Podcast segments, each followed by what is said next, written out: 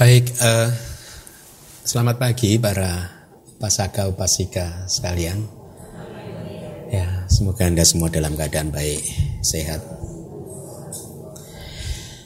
Kita sudah sampai di kelas yang ketiga ya dari suta yang agak panjang, tetapi di dua kelas yang terdahulu sudah selalu saya sampaikan suta ini sangat penting. Tidak hanya karena sasaran akhirnya atau uh, atau garansi dari Buddha apabila kita mempraktekkan ini. Bahkan dalam waktu hanya tujuh hari dengan benar maka ada dua buah yang akan bisa kita dapatkan yaitu buah arahata atau kalau masih ada kilesa yang tersisa buah anagami akan bisa kita dapatkan. Tetapi walaupun anda uh, pilihan hidup anda pilihan hidup kita uh, adalah sebagai seseorang yang memilih jalur duniawi ya tidak menjadi pertapa. Walaupun dem, uh, meskipun dengan gaya hidup yang seperti itu memahami suta yang sangat penting ini pun tetap saja akan memberikan manfaat. Dalam artian akan bisa meningkatkan kualitas kehidupan Anda ya uh, seperti yang di kelas pertama saya sampaikan uh, ada banyak manfaat, ada tujuh manfaat yang sangat sangat uh, apa dicari oleh semua makhluk tujuh manfaat tersebut ya. Nah, uh, untuk mempersingkat waktu, saya rasa kita langsung saja uh, mulai kelas ini karena banyak informasi yang akan saya sampaikan hari ini. Uh, ya silakan yang kuning. Demikianlah yang telah saya dengar pada suatu waktu guru agung tinggal di antara para guru. Di sana terdapat sebuah kota pasar yang bernama Kamasadama. Di sana guru agung menyapa para biku. Para biku, biku-biku tersebut menjawab guru agung, "Yang mulia, guru agung berkata ini, Para biku, inilah jalan tunggal untuk kesucian para makhluk, untuk penanggulangan kesedihan dan meratap tangis, untuk kemusnahan rasa sakit jasmani dan duka cita, untuk pencapaian metode yang benar, untuk realisasi nibbana. Inilah yang disebut empat fondasi untuk perhatian penuh. Baik, uh, kita break sebentar. Ada dua kata yang saya italik gitu ya. Saya miring karena ini perbaikan dari terjemahan yang dua kelas yang kemarin. Kalau di dua kelas yang kemarin itu saya terjemahkan soka paridewa nang samati kamaya untuk mengatasi soka dan paridewa untuk mengatasi kesedihan dan juga ratap tangis. Jadi samati kamaya saya miss terjemahannya di situ. Samati kamaya itu berasal dari kata benda samati kama ya. Kalau kita menerjemahkan untuk apa kemarin uh, untuk mengatasi, mengatasi kata kerja ya. Saya ini sejak kecil saya ini orang matematika. Hmm, sampai sebelum kenal Buddhisme saya ini pecinta matematika, fisika. Boleh dikatakan di masa sebelum saya kenal Buddhisme junjungan saya itu matematika ya. Jadi sangat mendewakan matematika saya ini. Cara berpikir saya udah kebentuk mulai mat, seperti orang matematis dulu ya. Kenapa saya mengatakan ini? Saya break sebentar ya. Karena uh, saya sudah mulai beberapa kali reuni dengan teman-teman kuliah, dengan teman-teman SMA. Saya saya melihat cara berpikir teman-teman kuliah saya ini sangat matematis gitu. Sehingga saya kadang merenungkan kalau saya terus-teruskan kehidupan saya kayak mereka ini nanti cara jadi kalau satu tambah satu harus dua nggak bisa tiga nggak harus lima nggak bisa empat lima dan lain sebagainya gitu. Dan dan itu uh, tidak sesuai dengan dharma. Kalau dharma satu tambah si, satu eh apalah yang bikin kamu bahagia? Kalau lima ya lima lah ya. nggak ngotot kita harus dua itu enggak itu nah tetapi sejak mengenal Buddhism khususnya sejak menerjemahkan teks ini saya mulai harus belajar bahasa sehingga saya harus mulai mengenal kata benda, kata kerja, kata absolut, kata banyak sekali gitu. Sehingga kadang saya tidak aware karena saya cepat kan saya ini kan kalau Anda mengamati sudah kenal saya dua tahun di DBS ini kan pola kerja saya lihat Sabtu Minggu harus mengajar dan itu persiapan semua loh itu dan itu menerjemahkan semua loh. Belum juga lagi harus menerjemahkan uh, membuat buku yang juga harus menerjemahkan. Jadi waktunya itu kadang merasa diburu sedemikian uh, sempitnya waktu yang tersedia sehingga kadang saya hanya lihat sekilas step gitu artinya ini ya saya ketik gitu. Sehingga kadang-kadang nggak nggak sering nggak sering. Kadang ketemu yang kayak gitu. Harusnya kata benda saya terjemahkan kata kerja. Bener nggak sih? Untuk mengatasi mengatasi itu kata kerja ya? Ya? Nah sama tikama itu adalah kata benda. Tetapi saya cari di kamus besar bahasa Indonesia kalau mengatasi berarti kata bendanya pengatasan nggak eksis akhirnya harus saya cari sinonimnya apa ini mengatasi ini oh menanggulangi menanggulangi kemudian Kata benda dari menanggulangi apa? Penanggulangan. Nah ini cocok. Soka paridewanang sama tiga maya untuk penanggulangan kesedihan dan ratap tangis. Nah itu cocok. Kemudian ada lagi nibanasa saji kiriaya. Kalau kemarin kan untuk mencapai nibana ya, pencapaian nibana ya. Ternyata yang bagus ya untuk realisasi nibana saja. Realisasi juga kata benda. Ya, saya udah cek ke KBBI, tenang aja. Saya sekarang orang bahasa sekarang. Berubah dari orang matematika jadi orang bahasa. Selanjutnya, silahkan. Apakah keempatnya?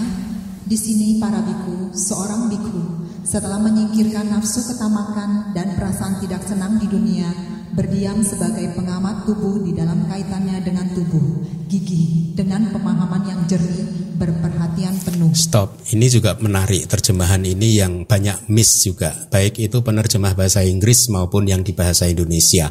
Kaye kaya nupasi wiharati, ya, biku kaye kaya nupasi wiharati itu harusnya artinya seorang biku berdiam kaye kaya nupasi, kaya anupasi. Akhirnya i panjang itu artinya kata benda lagi. Jadi seorang biku berdiam sebagai pengamat. Ya, terjemahan bahasa Inggris biasanya among dwells contemplating the body as abadi gitu kira-kira begitu ya. Yang kemudian diterjemahkan di bahasa Indonesia seorang biku berdiam merenungkan tubuh sebagai tubuh. Kata benda lagi kan? Ya. Yang akurat harusnya adalah biku kaye kaya nupasi wiharati adalah seorang biku berdiam sebagai pengamat tubuh. Dan kaye di sini adalah lokatif. Lokatif itu apa? E, jadi bisa diterjemahkan dalam kaitannya dengan tubuh. Mengamat pengamat tubuh dalam kaitannya dengan tubuh. Nah ini lebih akurat. Saya rasa ini akurat. Ya, maaf Yul, uh, Dona, saya interupsi terus. Silahkan dilanjutkan. Setelah menyingkirkan nafsu ketamakan dan perasaan tidak senang di dunia, berdiam sebagai pengamat perasaan-perasaan di dalam kaitannya dengan perasaan-perasaan, gigi dengan pemahaman yang jernih, berperhatian penuh. Selanjutnya. Setelah menyingkirkan nafsu ketamakan dan perasaan tidak senang di dunia, berdiam sebagai pengamat batin di dalam kaitannya dengan batin, gigih dengan pemahaman yang jernih, berperhatian penuh.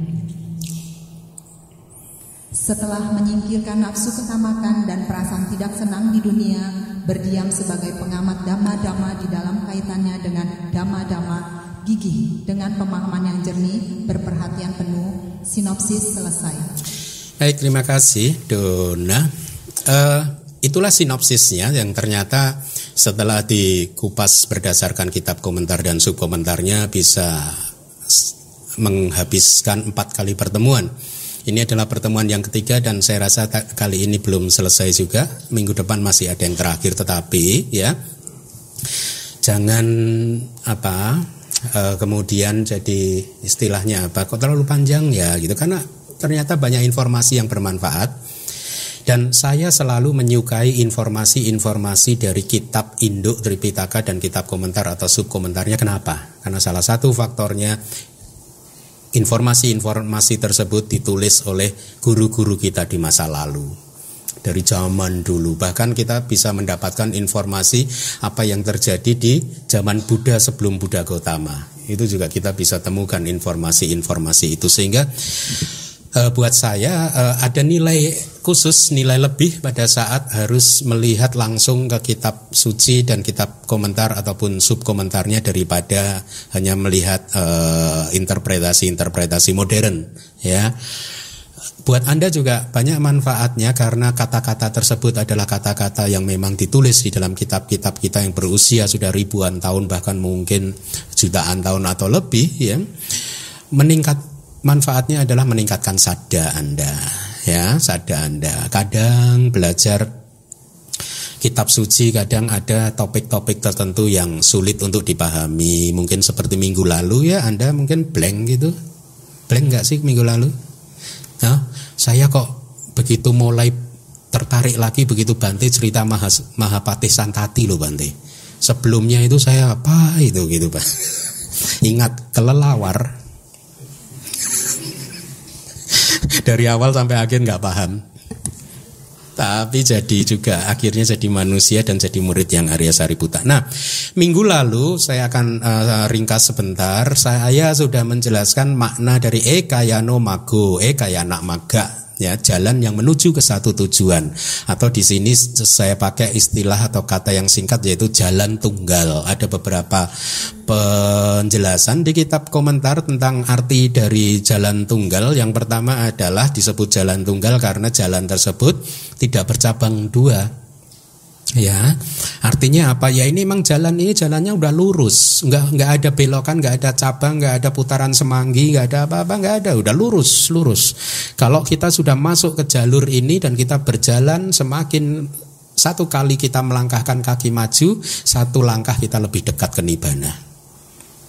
Ya jalannya udah lurus, udah nggak kelak-kelok lagi. Itu yang dimaksud jalan tunggal uh, definisi yang pertama. Nah, nibbana gami maku anyo ati ya. Sesungguhnya tidak ada jalan menuju ke nibbana yang lainnya selain jalan ini. Itu uh, arti dari jalan tunggal yang pertama. Arti dari yang kedua adalah disebut jalan tunggal karena jalan ini harus dilalui sendirian. Kita sendiri yang harus melakukannya.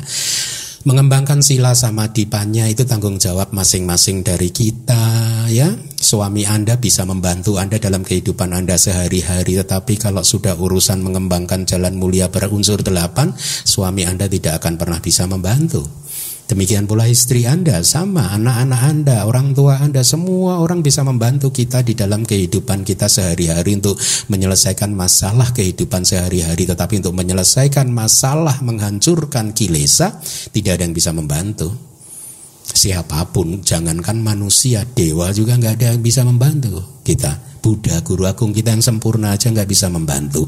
Nah itulah arti jalan tunggal yang kedua Kemudian arti jalan tunggal yang ketiga kalau Anda ingat eh, penjelasan dari kitab komentar disebut jalan tunggal, jalan yang satu artinya karena jalan ini milik orang yang paling hebat, makhluk yang nomor satu, paling hebat, yaitu siapa? Buddha. Kenapa disebut jalan ini milik Buddha? Karena Buddha lah satu yang menemukan kembali jalan mulia berunsur delapan. Selain Buddha tidak bisa menemukan jalan mulia berunsur delapan yang hilang ya Hukum gravitasi bisa ditemukan lagi selain Newton. Nanti kalau sudah orang nggak paham lagi hukum gravitasi, dunia kiamat, ya, kemudian belum ada teori gravitasi, kemudian ada orang baru lagi yang menemukannya, gitu. Ya, di jalan mulia berunsur delapan, siapa pun itu penemunya, itulah yang disebut Buddha. Disebut Buddha karena dia adalah penemu jalan yang hilang. Tapi setelah bumi ini kiamat, hukum gravitasi hilang, kemudian ditemukan oleh orang baru lagi, belum tentu dia dinamakan Newton. Hah? Bisa nggak ya dicipta apa diberi nama yang sama? ya. Nah, itu arti ketiga dari jalan tunggal. Tapi jalan Satipadhana ya, jalan awal ini yaitu kenapa disebut awal karena ini adalah awal untuk mengembangkan jalan mulia berunsur delapan itu satipadana. Kalau kita berlatih satipadana maka secara perlahan jalan mulia berunsur delapan akan berkembang. Ya. Kenapa seseorang mencapai nibbana? Efek dari apa? Efek dari jalan mulia berunsur delapan yang sudah berkembang maksimal. Kenapa ada yang belum bisa mencapai nibbana? Karena jalan mulia berunsur delapannya belum berkembang secara maksimal. Jalan mulia berunsur delapan tidak lain dan tidak bukan adalah latihan sila, samadhi dan panya. Ya, nah Jalan Satipatthana disebut jalan awal untuk mengembangkan jalan mulia berunsur delapan. Untuk mencapai hasilnya adalah jalan akhirnya yaitu apa? E, e, tadi kita baca waktu pembat e, waktu anda mengambil sila tadi untuk mencapai jalan kebebasan maga. Karena pada saat jalan ini muncul, kesadaran jalan ini muncul atau maga ini muncul, maka pada saat itu kesadaran Anda sudah mengambil nibana. Ya, objeknya nibana. Saat ini objek dari pikiran Anda adalah suara saya atau tubuh saya. Pada saat Anda bermeditasi vipassana dan kemudian memunculkan jalan, kesadaran jalan dan buah, maka kesadaran yang disebut jalan dan buah tersebut objeknya sudah bukan batin dan jasmani yang terkondisi lagi, tapi objeknya adalah nibbana. Jadi kesadaran jalan mengambil objek nibana karena objek ini sangat luhur, sangat lembut dan kesadaran sehingga kesadaran jalan ini mempunyai kekuatan yang sangat hebat yaitu apa? Menghancurkan kilesa sampai ke akar-akarnya, tercabut sampai ke akar-akarnya. Dengan kemunculan jalan maka kilesa yang sudah hancur tadi sudah tidak bisa muncul lagi di masa depan. Nah, inilah tujuan dari kehidupan sebenarnya menghancurkan kilesa dan kilesa itu bisa hancur dengan latihan satipadhana dan inilah mengapa tadi saya katakan bahwa ini latihan ini sangat bagus. Maka suta ini sangat bagus untuk anda pahami. Arti dari eka yanak maga jalan tunggal adalah yang keempat ada karena disebut jalan tunggal karena jalan ini hanya ada di sini. Artinya di dhamma dan winaya ini di ajaran Buddha ini tidak ada di ajaran yang lain. Ya. Inilah mengapa hanya Buddha dan muridnya saja yang beraspirasi mencapai nibbana. Nibbana hanya bisa dicapai di sini. Maksudnya di Dhamma dan Winaya ini, di ajaran Buddha ini tidak di ajaran di luar Buddha, ya. Kemudian yang kelima disebut jalan tunggal karena jalan tersebut menuju ke satu tujuan. Sudah tidak ada lagi dua tujuan. Anda nanti kalau berjalan di atas jalan Satipatthana artinya berlatih Satipatthana kemudian membuat Anda mencapai sasaran yang berbeda selain Nibbana tidak ada. Tujuannya yang ada hanya satu. Jalan lurus ujungnya Nibbana. Saat ini kita berada di mana? Di awal jalan? Di luar jalan? Masih nyari Bante jalan yang mana sih Bante? ya.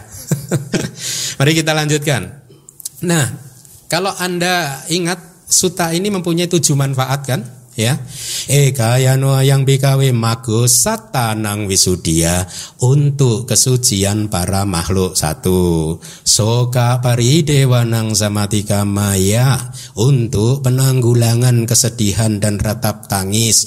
Duga domana sanang ada hingga maya untuk kemusnahan rasa sakit tubuh dan rasa sakit hati atau duka cita Nyayasa Adigamaya 6 Untuk pencapaian metode yang benar Nibanasa Saji Kiryaya. Untuk realisasi Nibana Ada tujuh manfaat ini. Minggu lalu kita sudah mempelajari dua manfaat. Yang pertama atau tiga ya. Sat tanang wisudia untuk kesucian para makhluk Kemudian soka pari dewanang sama tika maya. Hanya kesedihan yang Hah? Ya, kesedihan ya yang sudah. Ratap tangis kita belum belajar. Nah, ini menariknya kitab komentar supaya kita tidak keliru mengartikan apa yang disebut kesedihan dan ratap tangis, maka kitab komentar memberikan contoh. Yang dimaksud dengan kesedihan adalah kesedihan seperti yang dirasakan oleh Mahapati Santati minggu lalu sudah saya sampaikan. Kalau yang dimaksudkan dengan ratap tangis itu adalah ratap tangis seperti yang dialami oleh seorang perempuan yang bernama Pada Cara. Kalau Anda punya waktu, Anda saya saran sarankan untuk membaca cerita tentang Padhacara ini karena sangat inspiratif ya dramatis ya saya sangat suka dengan cerita ini jadi uh, kalimat ini disampaikan oleh Buddha nanti akan juga uh, diulangi. Jadi pada cara seorang perempuan yang cantik putri seorang saudagar orang kaya raya di kota yang Sawati ya. Dia hidup di Sawati. Orang tuanya adalah orang kaya raya di sana ya. Uh, ayahnya dikatakan memiliki kekayaan berlimpah. Kalau di kitab itu disebutkan kekayaannya itu senilai 400 juta. Tidak tahu ini 400 jutanya itu uang mana gitu ya. Dolar atau apa Nah, ketika pada acara berumur 16 tahun, ayahnya menyediakan gedung khusus tempat tinggal khusus ya, berupa istana yang sangat megah dengan uh, tujuh lantai, ketinggiannya tujuh lantai ya. Pada acara ditempatkan oleh ayahnya untuk tinggal di rumah khusus berlantai tujuh ini dia tinggal di lantai yang paling atas dan dikelilingi oleh para pengawal ya. Tetapi sayangnya ya ini cerita ini sangat bagus ya. Kenapa? Karena liku-liku kehidupan. Ya menggambarkan liku-liku kehidupan. Seseorang yang cantik kaya raya salah mengambil keputusan akhirnya resikonya berkepanjangan yang harus ditanggung kesedihan penderitaan berkepanjangan. Walaupun dia beruntung karena pada akhirnya bertemu Buddha dan Buddha bisa menunjukkan beliau e, jalan menuju ke nibbana sehingga pada cara itu menjadi seorang arahat beruntung. Tapi yang tidak beruntung kan banyak. Orang yang tadinya masa kecilnya masa depannya bagus ya cantik ganteng ya kemudian pendidikan bagus putri atau putra dari orang yang kaya raya hanya salah mengambil keputusan berkepanjangan efek penderitaannya nggak ketemu Buddha. Tidak. Pada cara ketemu ya bisa tertolong jadi arahat. Nah kembali lagi ke cerita pada cara ya dia sudah di, di, dikurung sebenarnya, ditempatkan di rumah khusus, tapi dikelilingi oleh pembantu laki-laki, perempuan begitu. Sayangnya pada cara melakukan perbuatan yang tidak terpuji, ya, dia jatuh cinta dengan pembantu laki-lakinya, ya. Terjadi terjadi percintaan antara dua orang tersebut padahal orang tuanya itu sudah menjodohkan pada cara dengan seorang pemuda dari keluarga yang mempunyai status sosial ekonomi yang sederajat. Ya. Bahkan hari pernikahan juga sudah ditentukan oleh kedua belah pihak gitu.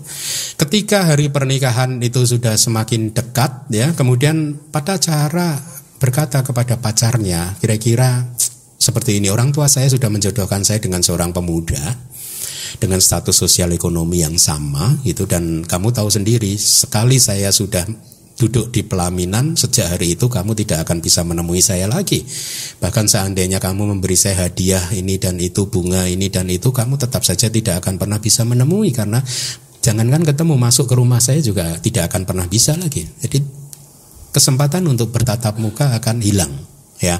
Oleh karena itu ini pada cara malah yang berinisiatif. If you really really love me, nah, biasa kan orang jatuh cinta kan gitu kan ya. Kalau kamu benar-benar mencintai saya, lakukan sesuatu. Wah, wow, kayak jagoan di film gitu kan. Meminta laki-lakinya, pacarnya itu untuk melakukan sesuatu. Apa melakukan sesuatunya? Kamu segera berusaha untuk mengeluarkan saya dari sini. Wah udah kayak di film Hollywood itu ya terus pacarnya kemudian menjawab baik uh, saya akan pikirkan rencana supaya kamu bisa keluar dari sini. Akhirnya singkat cerita laki-lakinya menemukan satu tempat untuk berjanji ber, e, bertemu dan memberitahu pada cara besok pagi-pagi sebelum matahari terbit kita bertemu di tempat ini ya gitu. Tempat itu loh gitu sambil ditunjukkan lokasinya gitu ya. Nah akhirnya keesokan harinya pada cara e, memenuhi janjinya untuk bertemu dengan pacarnya, tetapi karena penjagaan cukup ketat, dia melakukan segenap daya dan upaya sedemikian rupa untuk mengelabui e, pengawal-pengawalnya. Jadi rambutnya sengaja dibikin awut-awutan, kemudian dia mengenakan pakaian yang compang-camping, kulitnya juga dibedaki dengan bedak-bedak yang yang yang menunjukkan bahwa dia adalah rakyat jelata. Kemudian pada saat dia mau keluar dia mengambil tempat air ya untuk semata-mata untuk mengelabui penjaganya supaya dia dikira sebagai pengawal pada cara yang memang setiap pagi tugasnya adalah mengambil air. Nah, sehingga cerita pada cara lolos keluar dari penjagaan dan bertemu dengan uh, pacarnya di tempat yang sudah dijanjikan. Kemudian mereka lari keluar kota dan hidup di desa di hutan bahkan ya dan membangun rumah tangga ya menurut bayangan mereka happily ever after. Cita-citanya ya kan? Tapi kan kehidupan tidak harus ikut cita-cita kita ya. Ya setelah menikah pasti saya akan bahagia nah mereka membangun rumah di uh, desa di pinggir desa di dalam hutan nah dengan kehidupan yang serba susah ya serba sulit gitu. Kenapa? Karena tidak ada pekerjaan yang tetap sehingga akhirnya laki-lakinya atau suaminya itu harus mencari kayu bakar dan lain sebagainya, bercocok tanam dan lain sebagainya dan sementara pada cara itu tugasnya adalah untuk me mengambil air seperti biasa ya serta mengerjakan pekerjaan-pekerjaan rumah tangga lainnya. Jadi intinya hidup mereka berdua berada dalam kesusahan. Ingat, ini warning pertama. Seorang yang hidupnya berkecukupan, enak, cantik, jelita hanya gara-gara kebanyakan nonton film jadi kayak gini nih. cinta, cinta. Pokoknya cinta gitu. Enggak dulu nggak ada film. Tragis ya. Hidupnya susah, akibat perbuatan yang mereka lakukan. Ini yang saya katakan, salah mengambil keputusan jalan hidup berbelok. Dan kadang sulit untuk kembali lagi kadang meskipun tidak selalu ya. Nah, pada suatu hari pada cara hamil ya, ketika usia kandungannya sudah cukup tua, tidak melahirkan, kemudian dia meminta izin suaminya suamiku saya rasa kalau di sini nanti saya akan kesulitan tidak ada yang bisa menolong saya lebih baik saya kembali lagi eh, kembali ke orang tua sementara saja karena pasti di sana saya akan dimanjakan dan orang tua saya mempunyai kemampuan yang lebih untuk menyediakan pembantu-pembantu yang bisa meringankan beban saya gitu. hanya sementara saja selama kandung untuk menunggu kelahiran saja tetapi suaminya menolak karena apa? Karena suaminya berpikir bahwa kamu tahu kalau begitu kamu kembali ke sana ya ke orang tua terus saya kemudian menyusul kamu begitu orang tua kamu melihat saya saya pasti dihukum. Jadi udah nggak mungkin. Intinya suaminya tidak memberinya izin. Apa yang terjadi? Akhirnya uh, pada cara mencari hari yang cocok begitu suaminya lagi masuk ke hutan untuk mengumpulkan kayu bakar pada cara lari Ya, dia pesan kepada tetangganya kalau nanti uh, suami saya itu mencari saya, bilang aja kalau saya kembali ke orang tua, gitu ya. Nah singkat cerita pada cara lari, kemudian suaminya pulang ke rumah mencari pada cara tidak ketemu, kemudian diberitahu oleh tetangga bahwa dia pulang ke rumah orang tuanya, dikejarlah sama suaminya.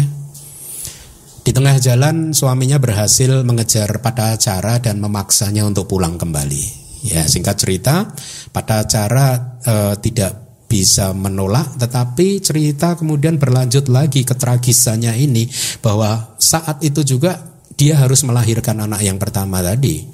Jadi belum sampai ke ini e, apa e, belum sampai ada keputusan untuk pulang kembali ke rumah yang di hutan, dia sudah harus melahirkan kembali. Oh, sorry, melahirkan anak pertamanya.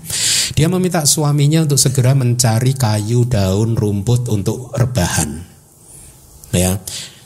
Kemudian suaminya masuk lagi ke hutan untuk mengumpulkan segala sesuatu yang yang bisa membantu sebagai tempat tidur pada acara gitu kira-kira ya. Tetapi naas malang sekali pada saat dia sedang mau menebang pohon uh, kayu di hutan di sebuah sarang semut kalau di kitab suci itu disebutkan ada sarang semut di pohon tersebut. Begitu kayunya ditebang ah, di balik semak belukar ada ular berbisa dan menggigit suaminya. Singkat cerita langsung meninggal dunia. Pada cara menunggu suaminya terlalu lama tidak datang dan dia tidak tahu kalau suaminya sudah meninggal dunia sampai akhirnya kemudian dia melahirkan anak yang pertama sendirian. Ya, bayangkan betapa tragisnya kehidupan dia melahirkan anak sendirian di tengah jalan ya padahal anak saudagar di kota Sawati ya Nah singkat cerita setelah dia melahirkan dan berhasil untuk memberesi proses persalinannya tersebut, dia berpikir, uh, eh belum ya? Anak yang pertama maaf itu anak yang kedua ya? Ya maaf. Itu anak pertama suaminya belum meninggal dunia. Ya maaf. Jadi pada saat uh, anak yang pertama lahir suaminya masih hidup. Singkat cerita setelah anak yang pertama lahir, pada cara berpikir begini, alasan untuk pulang ke orang tua sudah nggak ada lagi, ya toh. Jadi buat apa saya pulang ke orang tua? Akhirnya pada cara bersama dengan suami dan anak pertamanya pulang ke rumah yang di hutan. Ya. Nah singkat cerita kehidupan berlangsung normal lagi sampai kemudian pada cara hamil anak yang kedua. Pada saat hamil anak yang kedua cerita berulang, hampir berulang lagi pada cara ingin pulang ke rumah suami tidak mengizinkan, akhirnya pada cara lari tanpa sepengetahuan suaminya dan suaminya mengejar sampai di tengah jalan akhirnya ketangkep lagi. Berhasil disusul oleh suaminya lagi terjadi perdebatan lagi ya. E, pada cara tidak mau kembali ke hutan tetapi suaminya ngotot. Nah singkat cerita kemudian tiba-tiba apa? E, hujan petir badai turun ya. Dan kebetulan juga usia kandungan anak yang kedua ini juga sudah waktunya untuk lahir ya. Nah pada saat uh, terjadi hujan badai petir tersebut ya uh, dia sudah meminta suaminya untuk mencarikan tadi yang saya ceritakan uh, kayu bakar rumput dan lain sebagainya untuk tempat dia berbaring begitu. Singkat cerita di, baru sekarang ini dia digigit ular meninggal dunia ya. Setelah meninggal dunia pada cara melahirkan anak yang kedua menunggu suaminya tidak kunjung datang kemudian dia mengambil keputusan begini suami saya telah meninggalkan saya ya. Terus dia ngomong pada sama anaknya yang pertama mari kita pulang ke rumah kakek nenek ya karena papa meninggalkan kita semua. Nah singkat cerita pada cara bersama dua anaknya itu lihat dalam keadaan yang yang yang yang serba sulit.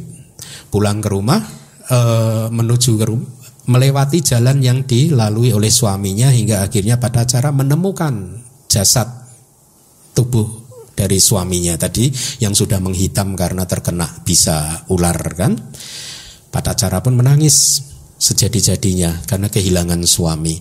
Dia merasa bersalah karena berpikir bahwa suaminya meninggal gara-gara dia meminta tolong untuk mencarikan kayu dan uh, rumput dan lain sebagainya. Dengan perasaan bersalah dia menangis. Ini yang dimaksud ratap tangis di sini ya. Dia tetap berjalan menuju ke rumah orang tuanya tetapi pada tengah perjalanan dia harus menyeberang sungai Acirawati. Ya. Pada saat itu Sungai Acirawati arusnya deras sekali. Di beberapa bagian setinggi leher, setinggi dada, meskipun di bagian yang lain hanya setinggi lutut. Sehingga tidak memungkinkan buat pada cara untuk menyeberang sungai Acirawati dengan membawa dua anaknya sekaligus. Lalu apa yang dia lakukan? Dia putuskan dia tinggalkan anak pertama di di pinggir sungai di sini, kemudian dia menyeberang dengan menggendong anaknya yang kedua ya pelan pelan pelan sampai ke seberang e, sana setelah sampai ke seberang dia mengamankan bayinya yang baru saja lahir di tempat yang menurut dia cukup aman. Untuk kemudian dia akan menyeberang balik lagi mengambil anak yang pertama. Ya singkat cerita pada saat dia menyeberang dia sudah cemas itu meninggalkan bayi sendirian di pinggir sungai sana gitu tidak ada siapa-siapa Berkali-kali pada saat dia melangkah dia menoleh untuk memastikan bayinya itu aman. Sampai di tengah sungai dia tiba-tiba melihat ada seekor burung raja wali menukik turun. Ya mau mengambil bayi yang baru lahir tadi. Dianggapnya ini daging ini segar ini gitu. Ya. Si pada cara kaget. Sudah tidak ada waktu lagi untuk bisa kembali mengamankan bayinya. Ya. Akhirnya dia berteriak-teriak pergi pergi kayak mau mengusir raja walinya begitu kan tetapi apa daya karena arus sungainya deras jadi suaranya kalah dengan suara arus sungai. Raja walinya tidak mendengar usiran dari patacara tadi. Singkat cerita akhirnya bayinya dicengkram oleh Raja Wali dibawa terbang. Nah apa yang terjadi pada saat pada cara mengusir Raja Wali anaknya yang pertama salah mengerti. Dikiranya mamahnya manggil ke sini, ke sini, ke sini. Apa yang dia lakukan? Si anak pertama merasa dipanggil oleh mamahnya, kemudian dia mencoba untuk menyeberang sendiri, hanyut oleh arus sungai. Sesampainya di sana dia bahkan tidak sadar kalau di kitab komentar dijelaskan eh, apa maaf pakaiannya itu terlepas. Jadi dia masuk ke ke ke desa kemudian mendapati kenyataan orang tuanya juga meninggal dunia karena badai sebelumnya tadi malam ya pada saat malam dia melahirkan anak itu kan badai petir kan ya. Singkat cerita rumah orang tuanya juga hanyut kena kena kena banjir gitu. Dan papahnya meninggal dunia juga mamahnya meninggal dunia saudara laki-lakinya juga meninggal dunia satu-satunya gitu. Pada saat dia diberitahu oleh penduduk desa bahwa mereka bertiga ini sudah meninggal dunia dan lihat itu kamu lihat asap di sana itu itu adalah asap dari kremasi dari orang tua dan saudara laki-laki kamu. Jadi semakin gila dia. Ya sampai tidak sadar dia berjalan menangis meraung-raung pakaiannya copot. Jadi dia di kitab komentar dijelaskan berjalan ke sana kemari dengan telanjang ya terlalu berat buat dia pada waktu yang hampir bersamaan dia kehilangan segala-galanya. Suami yang dia cintai dua anaknya papahnya mamahnya dan saudara laki-lakinya. Enam orang yang dicintainya. Terlalu berat buat dia. Ya. Sampai kemudian uh, apa uh,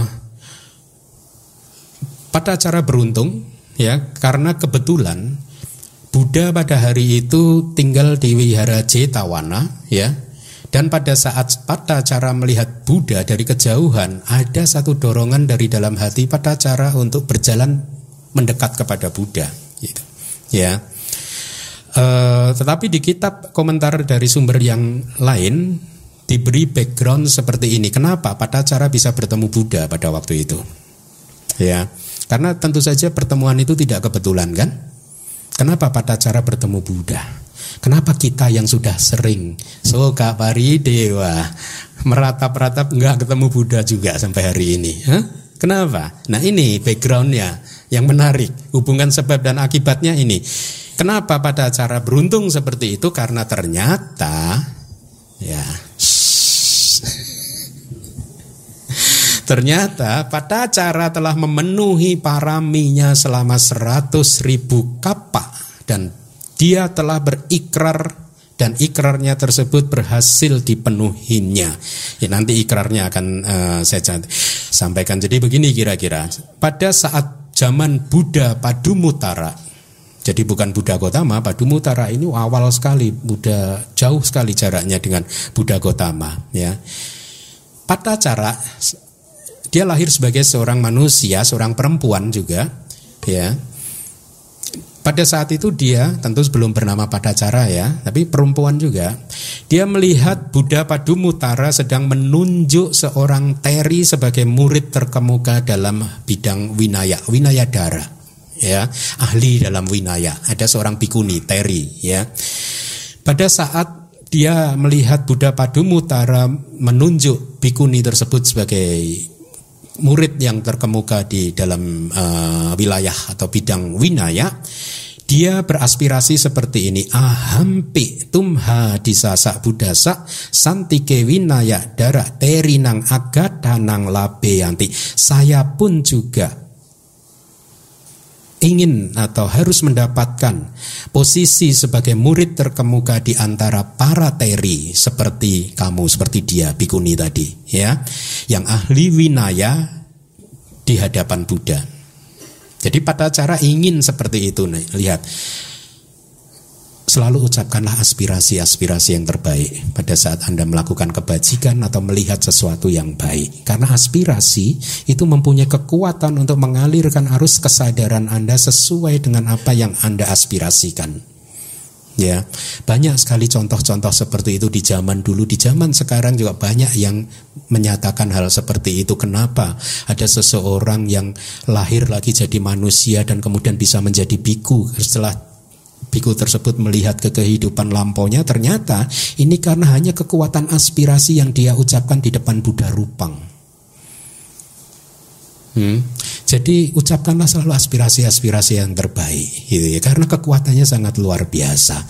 Lihatlah aspirasi yang diucapkan oleh pada cara pun akhirnya terpenuhi. Ya.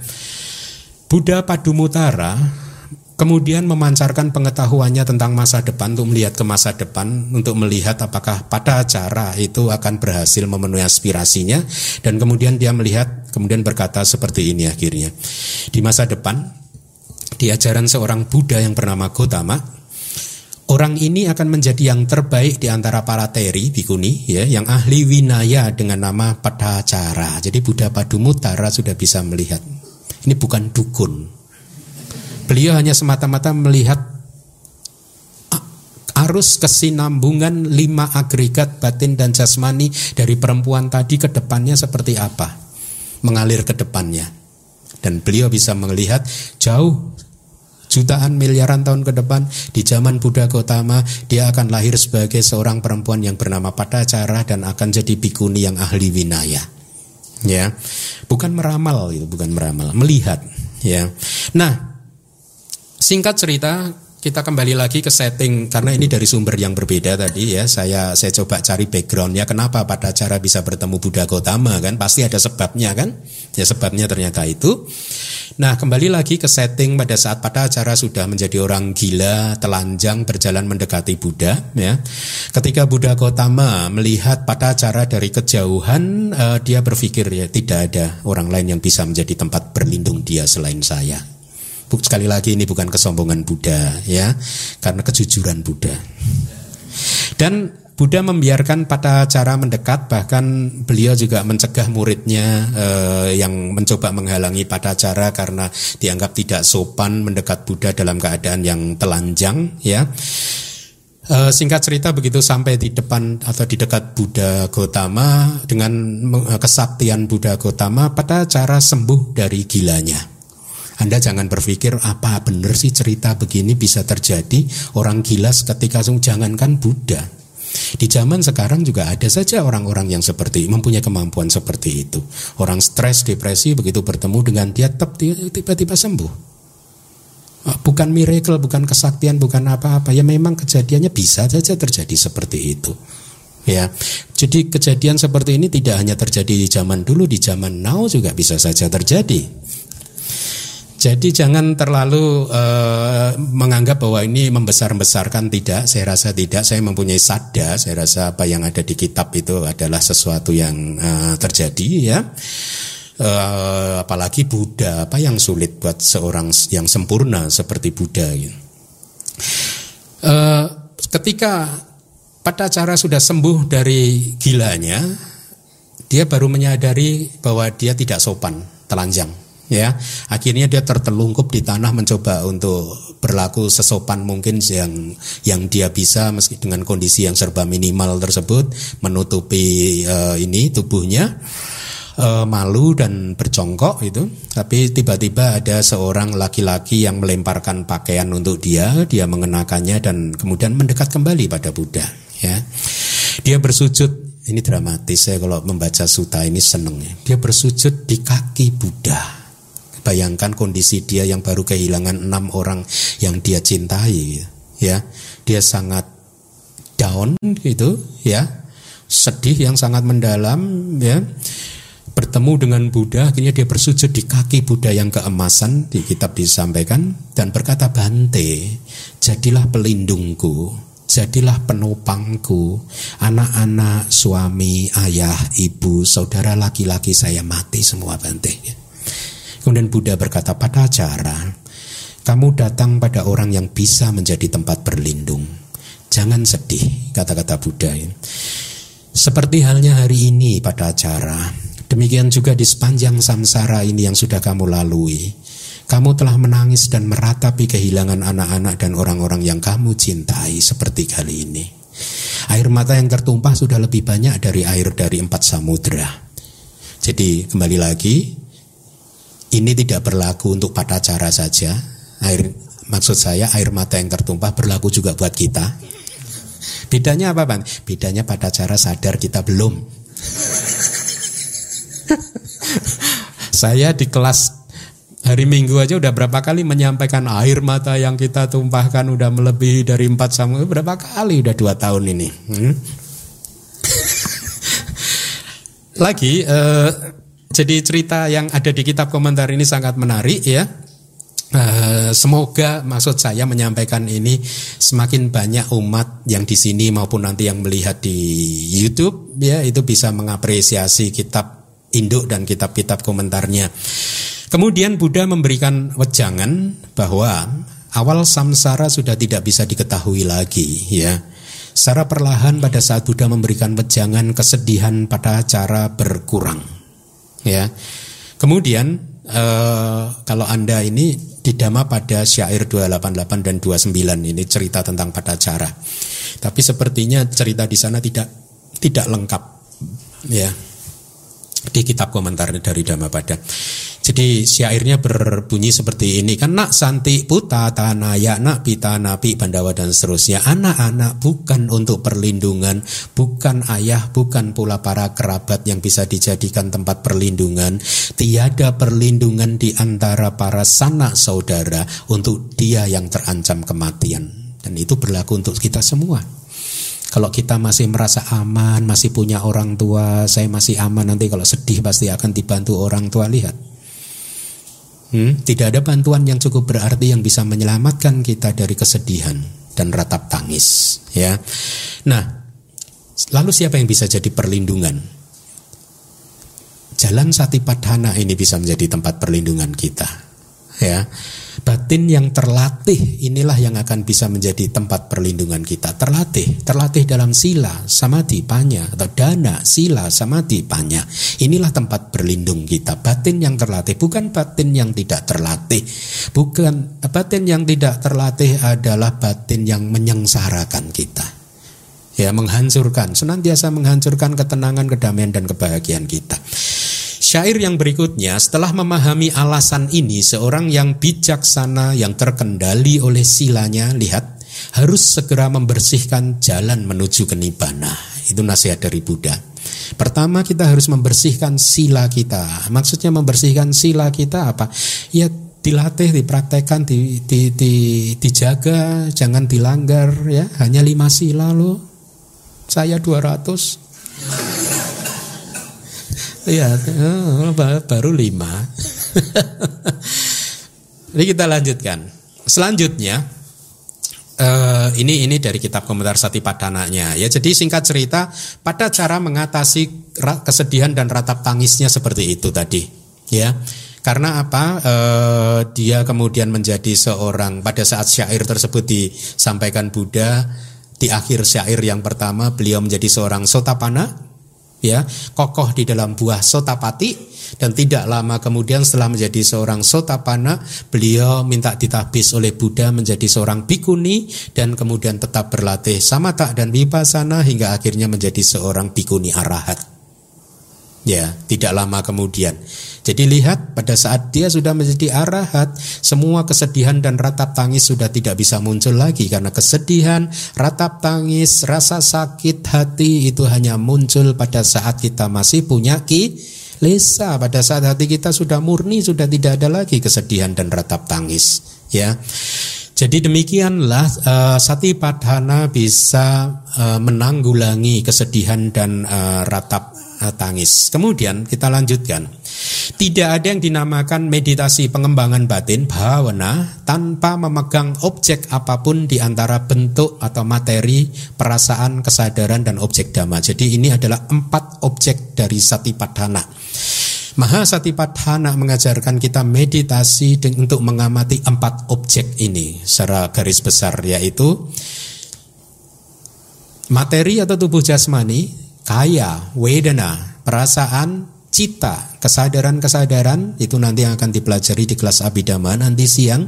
Kemudian dhamma-dhamma atau objek mental kita.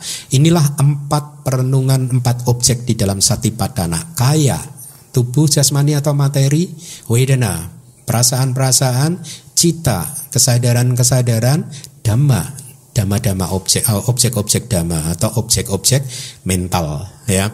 Nah, di sini dikatakan tidak ada meditasi tanpa memegang objek di antara empat tadi ya tanpa memegang satu dari empat tadi. Oleh sebab itu mereka yang dicerit, sudah diceritakan seperti Mahapati Santati, kemudian pada cara ya dan lain sebagainya mengatasi kesedihan dan ratap tangis dengan jalan satipadhana ya. Nah, kalau kita renungkan empat objek dari satipadhana Objek yang pertama adalah tubuh jasmani atau materi itu sesungguhnya adalah fenomena rupa. Ya, wedana atau perasaan adalah fenomena nama atau mental atau batin. Ya, cita atau kesadaran adalah fenomena nama atau mental atau batin. Dhamma yang keempat itu adalah gabungan, objeknya nanti gabungan yaitu ada fenomena materi, rupa dan fenomena mental nama. Jadi singkat cerita, meditasi vipassana harus mengamati objek yang disebut nama dan rupa, batin dan jasmani, ya. Itulah empat objek satipatthana. Lalu kenapa kita harus melihat nama dan rupa, batin dan juga materi atau tubuh jasmani? Kita harus melihat mereka untuk bisa merealisasi, melihat langsung bahwa baik batin kita maupun tubuh jasmani kita adalah anicca, duka dan anatta. Inilah karakteristik umumnya, ya. Tidak kekal penuh penderitaan dan juga eh, tidak ada roh, bukan roh tanpa roh tanpa diri. dan tidak hanya melihat objek-objek tersebut tadi sebagai anicca, duka dan anatta, tetapi di dalam meditasi kita akan dilatih oleh guru kita untuk melihat sebab kemunculannya juga. Jadi tidak hanya anicca, duka dan anatta dari nama rupa tapi sebab kenapa nama ini muncul, kenapa rupa ini muncul. Sebab-sebabnya juga harus dilihat supaya persepsi kita tentang segala sesuatu di alam semesta ini tunduk pada hukum sebab dan akibat mulai kokoh ya. Nah, jadi saya minta Anda perhatikan uh, kita kembali sebentar karena kemarin ada yang menanyakan kalau Anda ingat cerita Mahapatih Santati pada saat hari itu beliau mencapai tingkat kesucian arahat kemudian dia melihat mencoba menganalisa pancakandanya kan lima agregatnya dia akan hidup sampai kapan dan dia melihat tidak lama lagi dia akan meninggal dunia kan. Jadi hari itu juga akhirnya dia meninggal dunia ya. Kemarin ada yang tanya apakah itu yang dimaksud? Dia sering mendengar kalau ada seorang umat perumah tangga menjadi arahat maka kalau dia tidak ditahbiskan di hari itu maka dia akan parinibbana pada hari itu juga gitu Ya, meskipun saya jawab begitu, iya, meskipun tidak pernah secara tegas itu dinyatakan di dalam suta maupun kitab komentarnya. Ya, tetapi kayak di Milinda Panya ada pertanyaan dari raja-raja Milinda itu ada ada ada pertanyaan dan pernyataan bahwa tubuh jasmani umat biasa seperti ini terlalu kasar untuk menjadi apa bungkus kira-kira seolah-olah gitu ya bungkus dari batin yang mempunyai kualitas seperti batin arahat jadi kalau hari itu dia tidak ditahbiskan maka pada hari itu juga dia parinibbana ya. Jadi begitu ya. E, kemudian oh ya seperti Mahapati Santati pada cara juga menjadi seorang arahat ya. Dengan disertai atau memiliki empat pengetahuan analitis. Kemarin juga ada yang menanyakan kepada saya apa sih empat pengetahuan analitis? Kita belum sampai. Empat pengetahuan analitis itu adalah eh, catuk patik sambhida bahasa palinya. Empat pengetahuan analitis. Pengetahuan analitis tentang apa? Ada empat pengetahuan analitis yaitu yang pertama atha patik sambhida. Pengetahuan analitis kira-kira tentang resultan tentang efek dari segala sesuatu. Jadi beliau sudah mempunyai kemampuan untuk menganalisa, menganalisis bahwa segala sesuatu itu hubungannya sebab dan akibat. Karena pengetahuan analitis yang kedua yaitu dhamma pati sambida adalah pengetahuan analitis tentang sebab dari segala sesuatu. Pengetahuan analitis yang ketiga adalah niruti pati sambida yaitu pengetahuan analitis tentang bahasa. Jadi seorang arahat yang disertai dengan pengetahuan analitis seperti ini mampu mengurai bahasa Pali, kitab Pali dengan baik. Ya. Beliau tahu bahasa ini benar atau salah, kalimat ini benar atau salah. Nah, ini pengetahuan analitis yang ketiga. Pengetahuan analitis yang keempat adalah Pati bhana, pati sambida, artinya pengetahuan analitis tentang pengetahuan, tentang pengetahuan dhamma. Ya, jadi singkat cerita, hmm, kenapa ada arahat yang disertai dengan empat pengetahuan analitis, sementara banyak juga arahat yang lain yang mencapai tingkat kesucian arahat tanpa empat pengetahuan analitis ini, empat Patik Sambida ini. Di kitab kita disebutkan kenapa? Karena satu, orang yang mencapai arahat dan e, disertai dengan empat pengetahuan analitis adalah mereka yang memang paraminya itu sudah maksimal ya. Juga ini yang penting di masa lalu telah menempuh pariyati.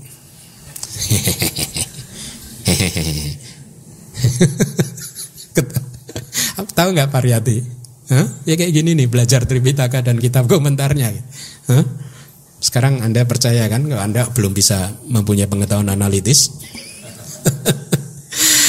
dan berlatih meditasi vipassana sampai tingkat pengetahuan kebijaksanaan duniawi yang tertinggi yang bisa dicapai yaitu pencapaian sangkar upekanyana yaitu pengetahuan tentang keseimbangan terhadap semua formasi-formasi di alam semesta ini.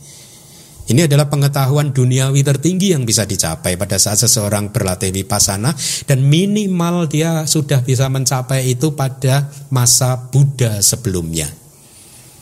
Mereka yang memenuhi syarat-syarat seperti ini ya kalau nanti menjadi arahat, dia akan menjadi arahat yang disertai dengan empat pengetahuan analitis. Ya, e, kita bisa melihat di zaman-zaman sekarang juga. Ah, kalau anda, e, karena saya apa ya, bukan mengagungkan Myanmar semata-mata karena saya ini taunya ya hanya Myanmar. Kalau kalau urusan Buddhism dan saya banyak banyak melihat seado seado di Myanmar hebat hebat kenapa mereka hebat hebat seperti itu yang pertapa yang ini beliau bisa menguraikan dhamma itu dengan hebat sekali ya beliau-beliau ini beberapa dari beliau itu menurut saya itu juga disertai mungkin arahat yang disertai dengan empat pengetahuan analitis karena beliau bisa menganalisa bahkan kalimat pali ini benar atau salah dan lain sebagainya sangat mengagumkan Ya, jadi maksud saya menyampaikan cerita seperti ini bukan uh, untuk memberikan satu gambaran kepada Anda bahwa cerita-cerita seperti ini tidak terjadi di masa lalu saja. Di masa sekarang banyak juga. Para bante yang mempunyai pengetahuan analitis yang hebat itu banyak. Yang saya tahu di Myanmar itu banyak sekali. Ya. Nah, jadi inilah mengapa poinnya adalah saya sampaikan ini parami itu penting. Hmm, praktekkan parami, ya kembangkan parami, penuhi parami-parami kita. Berapa parami yang Anda tahu? Satu? Sepuluh, semuanya. Sepuluh parami dipenuhi ya. Mari kita lanjutkan untuk mengejar ini waktu yang tersisa ya. Kita sudah menganalisis, menjelaskan tentang tiga manfaat dari sati padhana. Yang pertama yaitu untuk kesucian para makhluk, kemudian untuk duka domana sanang atang eh, sama tiga maya untuk apa tadi penanggulangan sorry Hah? Bukan duka domana saya Eka yano yang bikawe maku satanang wisudia soka paridewanang tiga maya ya untuk penanggulangan kesedihan dan ratap tangis. Kemudian yang dua yang berikutnya yang akan kita pelajari adalah duka domana sanang adanggamaya untuk kemusnahan duka dan domanasa. Apa itu duka? Rasa sakit tubuh jasmani. Apa itu domanasa? Sakit hati. Duka cita perasaan, perasaan yang duka cita, bukan perasaan sukacita atau perasaan netral, tapi perasaan nggak enak, ya duka cita. Nah, dua manfaat yang berikutnya adalah untuk kemusnahan dua kualitas batin seperti itu, yaitu kesakitan jasmania dan duka cita yang merupakan faktor mental wedana atau perasaan, ya. Ini terminologi abidama sekali. Di kitab ada kalimat seperti ini karena apabila jalan ini dikembangkan maka akan benar-benar bermanfaat untuk kelenyapan rasa sakit jasmani seperti yang dirasakan oleh Tisa Tera dan kelenyapan duka cita seperti yang dirasakan oleh Saka raja dari para dewa. Jadi diberi contoh lagi cerita tentang Tisa Tera seorang biku yang bernama Tisa diceritakan Uh, beliau ini adalah anak seorang tuan tanah di Sawati ya. Uh, kemudian mewarisi harta kekayaan orang tuanya sebesar 40 koti, koti itu sekitar 10 juta. Jadi 40 kali 10 juta emas, mungkin nggak tahu gram atau kilogram gitu kira-kira. Dan meninggalkan kehidupan rumah tangga untuk menjadi seorang biku, hidup meninggalkan keduniawian, tinggal di hutan yang jauh dari desa pada suatu hari, pada saat sudah menjadi seorang biku tinggal di hutan, istri dari adik laki-lakinya itu mengirimkan 500 penjahat untuk menyakiti dia. Gitu. Istri dari saudara laki-lakinya, adik laki-lakinya memberi perintah cari dia dan bunuh dia. Gitu. Singkat cerita 500 penjahat tadi berhasil menemukan uh, yang mulia Tisa ya, kemudian beliau bertanya apa yang kamu inginkan setelah mengetahui bahwa mereka ingin membunuh dia, yang mulia Tisa bukannya melawan, berontak atau malah memaki-maki, enggak. Dia memanfaatkan, kamu bisa enggak beri waktu saya satu malam ini saja. Para penyamun tentu saja tidak percaya bagaimana mungkin kami bisa melepaskan kamu satu malam sendirian di sini. Nanti siapa yang menjamin kamu tidak akan lari? Nah singkat cerita yang Arya Tisa akhirnya mengambil batu besar dan pahanya sendiri dihancurkan sampai nggak bisa berjalan. Setelah hancur berdarah-darah kemudian beliau berkata, ini sudah menjamin belum? Saya kan nggak bisa lari lagi nih gitu. Nah singkat cerita akhirnya 500 penyamun atau penjahat tadi e, memberi waktu satu malam tersebut ya. Uh, apa yang dia lakukan? Mereka 500 orang tadi pergi di ujung jalan di hutan tersebut sambil membuat api unggun. Mereka duduk mengelilingi api unggun ada yang rebahan dan lain sebagainya sambil memantau yang mulia Tisa Tera ya. Apa yang dilakukan oleh Tisa Tera lalu? Yang dia lakukan dia tidak fokus pada rasa sakitnya sakit tubuh jasmaninya. Dia tidak memikirkan sakit hati kepada istri dari adik laki-lakinya, tidak ada kemarahan dan dendam, tetapi dia memanfaatkan satu malam yang tersisa yang sangat berharga tersebut untuk bermeditasi. Lalu bagaimana bisa bermeditasi pada saat kakinya hancur tulang-tulangnya seperti itu, ya? Kan pasti rasa sakit tubuhnya luar biasa sekali. Harus ada sesuatu yang bisa menggantikan rasa sakit tersebut. Ya. Jadi rasa sakit itu harus bisa lenyap dan rasa sakit baru bisa lenyap kalau digantikan dengan perasaan sukacita. Ya, kalau dia sudah sukacita maka rasa sakitnya hilang. Nah, lalu apa yang membuat dia bisa sukacita? Muncul perasaan sukacita. Ini menarik sekali. Beliau mengingat-ingat perjalanan hidupnya pada saat itu sejak menjadi biku dia telah memurnikan sila-silanya. Jadi dia mengingat kembali kemurnian silanya sampai kemudian itu rasa bahagianya muncul. Pada saat rasa bahagianya muncul, rasa sakit di, di kaki, di pahanya lenyap ya. Maka dengan bersandar pada kemurnian dari sila ya pitik pamoja muncul. Pitik pamoja ini penting sekali di dalam meditasi. Pitik itu kegembiraan. Ya pamoja itu semacam keriangan hampir sama. Jadi kalau anda bermeditasi hati anda harus riang gembira. Itu pitik pamoja. Hmm? Oh saya pikir UPK Bante. UPK itu nanti Jalan ini awalnya harus riang gembira dulu. Ya kalau kita bicara jana satu, jana dua, jana tiga, jana empat, jana satu, jana dua, jana tiga itu riang gembira kok. Hanya di jana empat saja UPK. Hmm? Ada kebahagiaan di jana satu, dua, tiga, empat. Perasaan netral hanya muncul di jana keempat dan di jana-jana non materi. Jadi perjalanan ini harus awalnya harus dimunculkan riang gembira. Makanya kalau di retret-retret saya biasanya mendorong peserta untuk memunculkan piti pamoja ini, piti lah. Kegembiraan, keriangan. Harus riang gembira.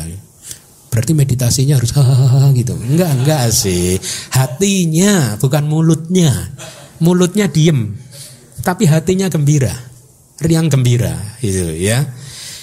Makanya biasanya banyak stimulan uh, stimulan-stimulan tertentu. Ya misalkan kalau saya biasa melihat pohon sebentar aja kemudian teringat kehidupan saya pada saat pertama mengenal Buddhism di hutan gitu.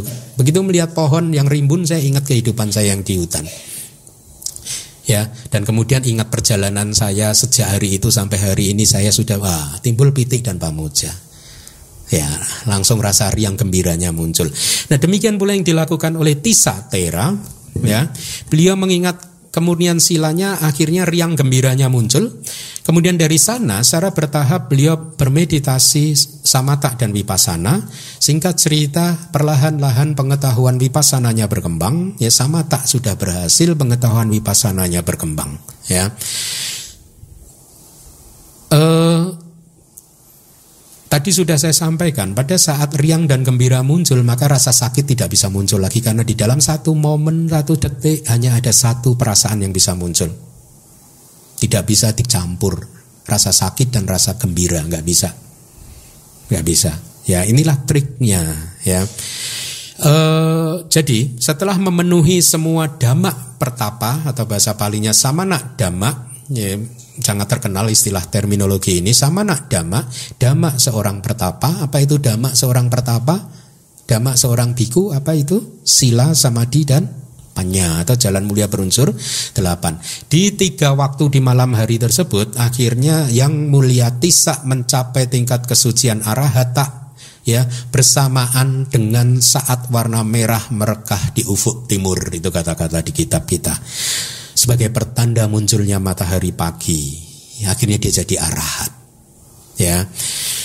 Inilah mengapa meskipun rasa sakit uh, di pahanya sedemikian hebatnya tetapi akhirnya beliau bisa menjadi seorang arahat dan inilah mengapa ketika retret kita juga harus gigih ya, berjuang gigih ya.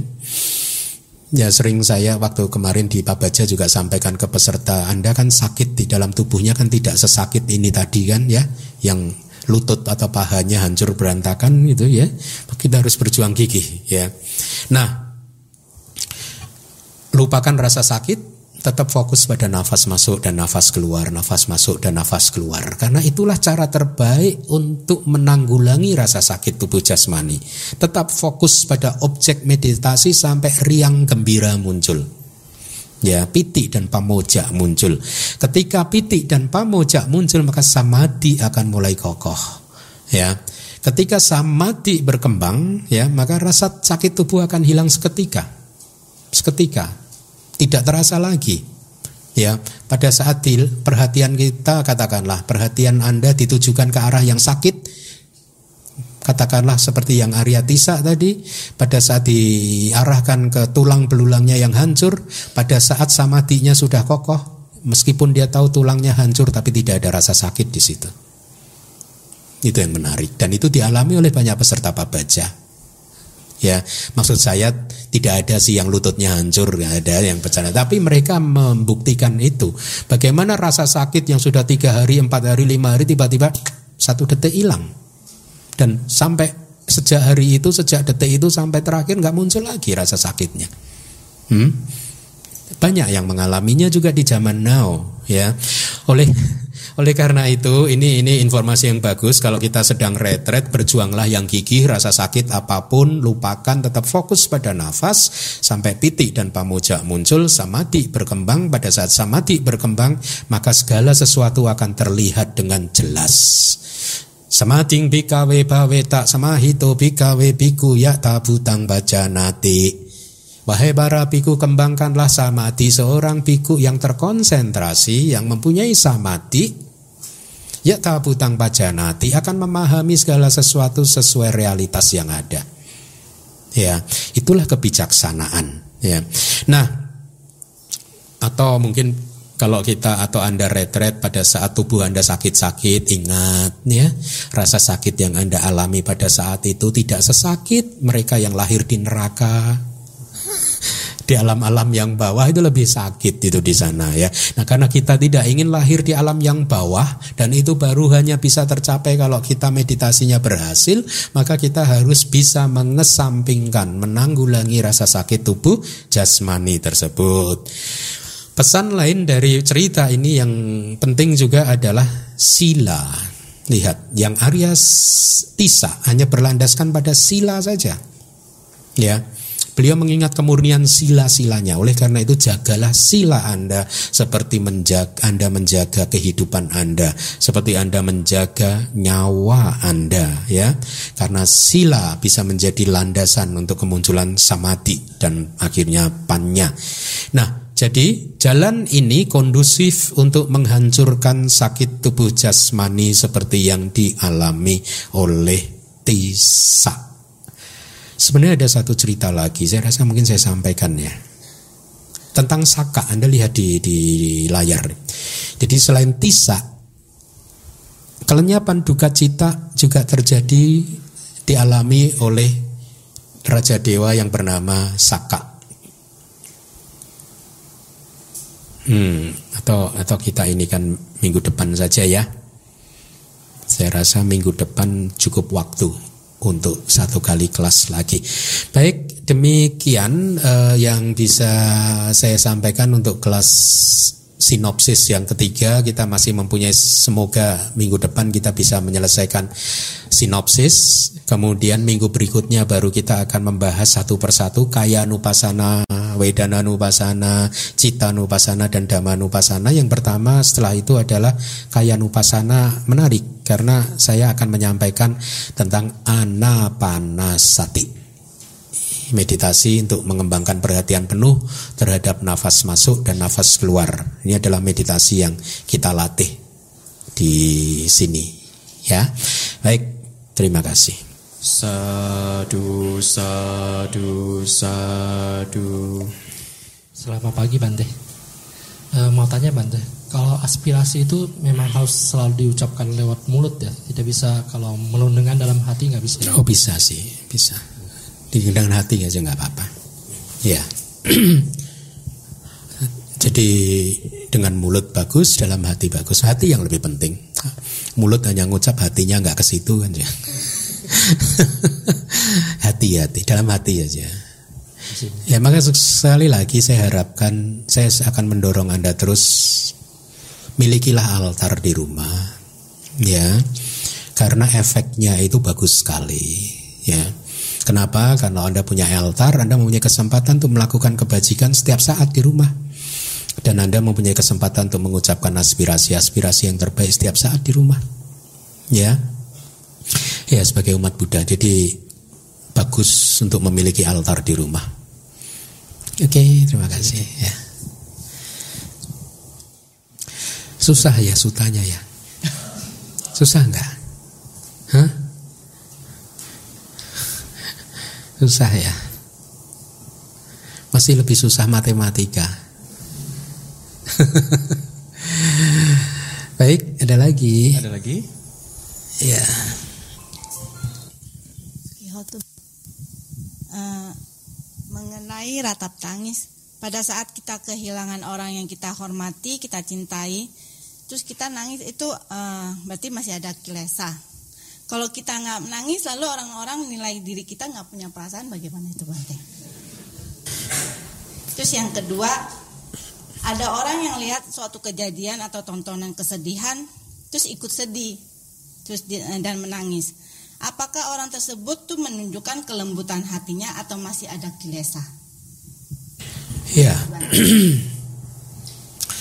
memang kebanyakan budaya non Buddhis seperti yang anda tanyakan di pertanyaan yang pertama tadi kalau ada seseorang sedang kesusahan atau kerabat atau saudara-saudara kita katakanlah ya ada yang meninggal dunia maka e, kalau tidak menangis berarti apa tadi? Tidak punya perasaan itu dengan kata lain yang menangis itu yang lembut hatinya malah gitu. Jadi kebalik-balik. Pemahaman dharma tidak seperti itu.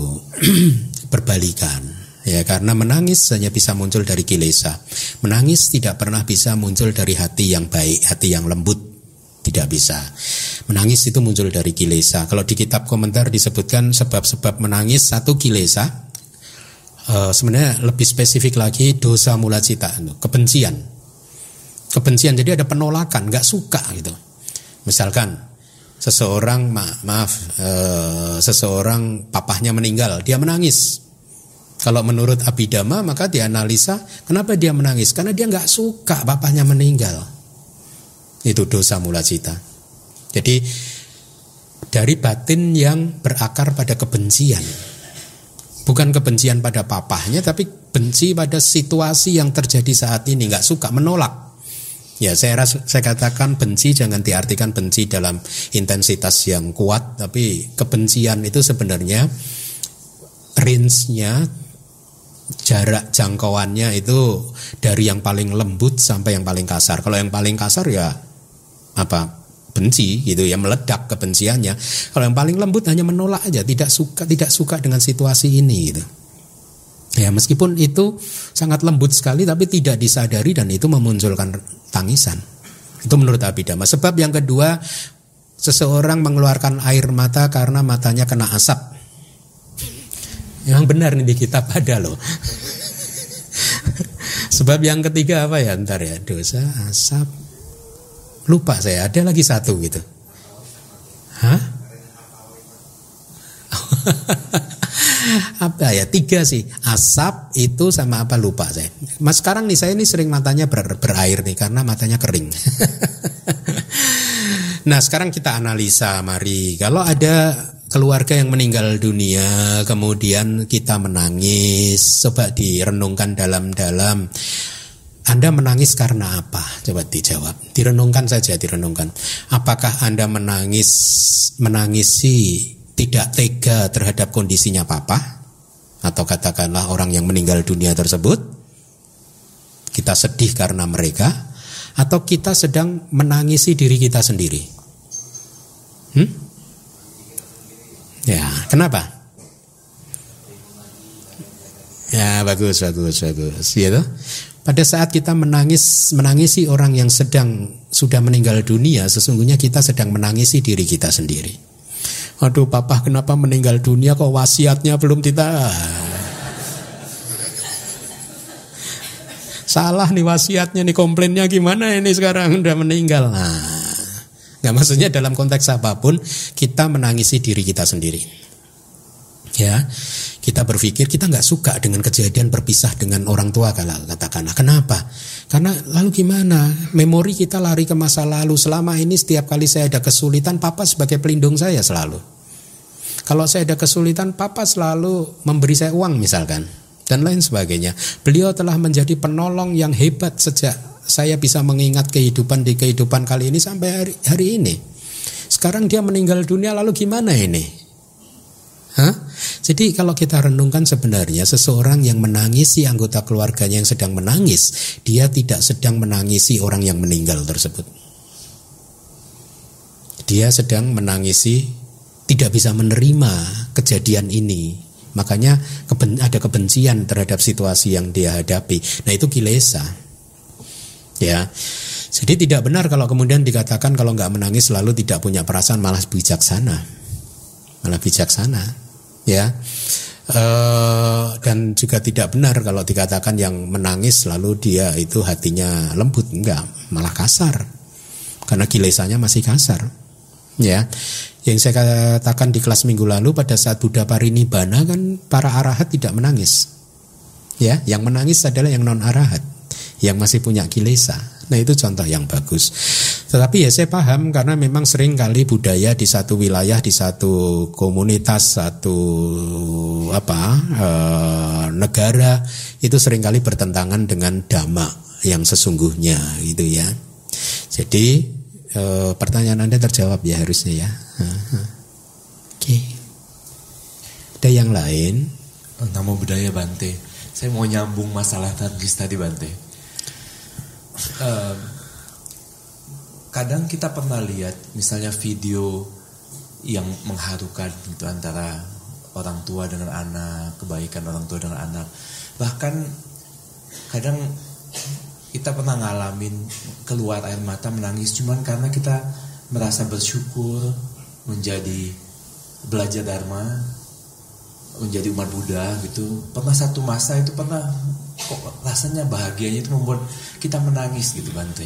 Nah, tangisan itu apa ya artinya gitu kira-kira? Iya, memang batin kita ini kan bekerja atau eksistensi dari keberadaan dari batin kita itu sangat singkat sekali. Ya, eka cara kani kode sata sahasa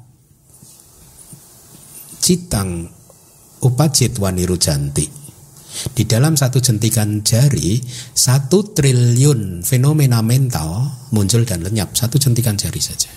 Jadi perusa, perasaan tidak senang dan perasaan senang itu muncul satu per satu triliun detik katakanlah gitu. Cepat sekali, ya. Saling bergantian antara perasaan ke, uh, antara kebencian dan kemelekatan, keserakahan, saling bergantian. Ya sangat cepat sekali.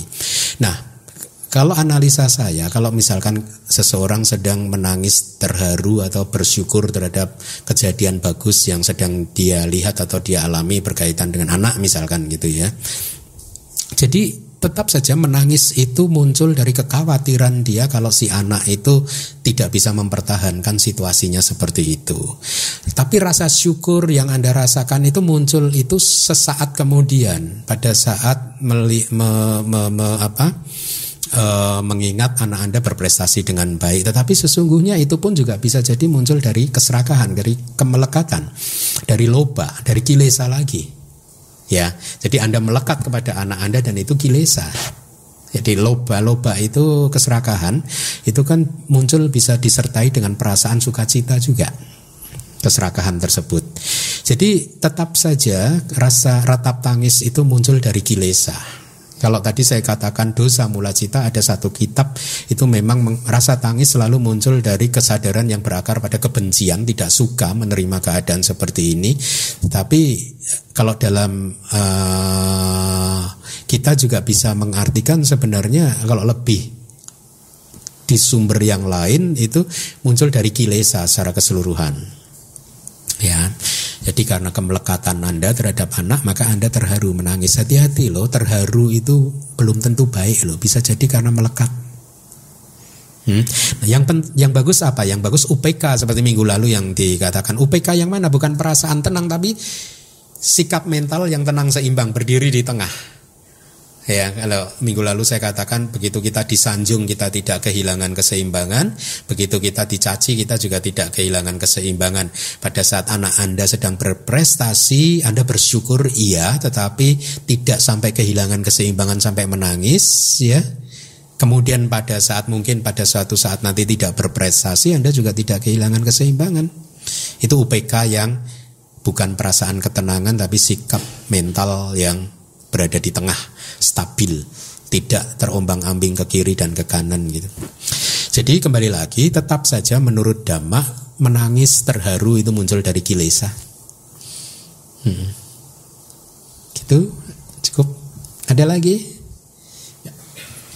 Ini pertanyaan terakhir mungkin Bante ya. Iya baik. Ya pagi Bante, uh, saya mau tanya itu uh, kemu, uh, apa, kemurnian sila itu apa sama dengan uh, parami itu apa dari yang tadi diceritakan Bante. Terima kasih. Baik, baik. Kemurnian sila, kalau Anda sebagai umat perumah tangga, sila Anda adalah lima sila, bukan? Ya, lima sila. E, biasakan mengambil sila di depan Buddha Rupang atau di depan anggota sangga ya minta dibimbing. Seperti hari ini saya sudah memberikan lima sila kepada anda. Sejak anda ambil lima sila tadi jagalah sila tersebut sebaik mungkin tanpa dilanggar. Tanpa ada pelanggaran yang muncul ya. Pada saat muncul pelanggaran cepat-cepatlah kemudian mungkin kalau Anda tidak bertemu dengan anggota sangga di rumah di depan Buddha Rupang ya melakukan sedikit confession kemudian ambil sila lagi.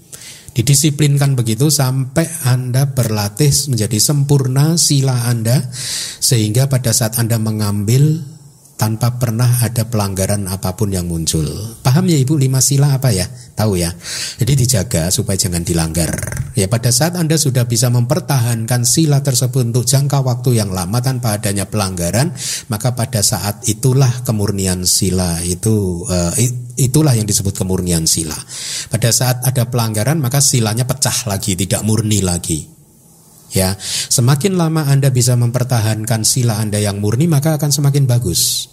Ya, jadi minggu ini Anda baru saja tadi pagi mengambil sila dari saya, Anda jaga terus sampai minggu depan Anda ambil lagi dari saya dan selama satu minggu ini Anda tidak melakukan pelanggaran apa pun, itu bagus. Maka di dalam satu minggu yang sudah berjalan ini sila Anda murni. nah, semakin panjang semakin bagus. Tapi ini masalah latihan. Latihan membutuhkan frekuensi, disiplin sehingga akhirnya menjadi sempurna. Ya, jadi yang dimaksud dengan sila parami kesempurnaan uh, adalah silanya ya itu sudah sempurna. Jadi seperti yang tadi saya katakan, seseorang sudah menjaga silanya sedemikian rupa seperti dia menjaga nyawanya sendiri. Tidak ada apa pun yang bisa dia korbankan untuk pelanggaran sila. Ya. Nah, kalau yang demikian berarti itu yang dikatakan paramis atau sila parami. Tetapi sesungguhnya kan ada sepuluh parami Ibu ya. Sila itu hanyalah parami yang kedua. Yang pertama adalah dana parami dan seterusnya. Saya rasa ceramah di YouTube ada itu. Nanti Ibu boleh melihat di YouTube ceramah saya tentang kesempurnaan. Ya, ada kesempurnaan berdana, kesempurnaan moralitas, kesempurnaan melepas, penolakan nekama dan seterusnya ada. Ada 10 ceramah kalau nggak salah. Nanti ibu dengarkan ya. Nah, apa yang kenapa signifik atau arti penting dari parami? Parami penting sekali. Kita harus melatih 10 parami itu karena hanya pada saat parami kita sudah penuh, maka pencapaian kesucian akan terjadi. Ya, Parami ini menjadi pendukung langsung untuk mencapai kesucian. Meskipun tidak harus seperti misalkan kasusnya cerita Ajata satu paraminya sudah bagus harusnya bisa jadi sotapana tapi karena salah bergaul sedikit saja akhirnya ada konsekuensi yang harus ditanggung dia harus hidup di neraka tetapi apa pun karena paraminya sudah penuh satu saat nanti begitu dia keluar dari neraka dia akan jadi uh, Pacika Buddha ya ya jadi eh, parami itu penting sekali. Ya, sangat bagus untuk mengetahui apa saja itu parami dan bagaimana melatihnya. Ya, ya. Baik, terima kasih Bante.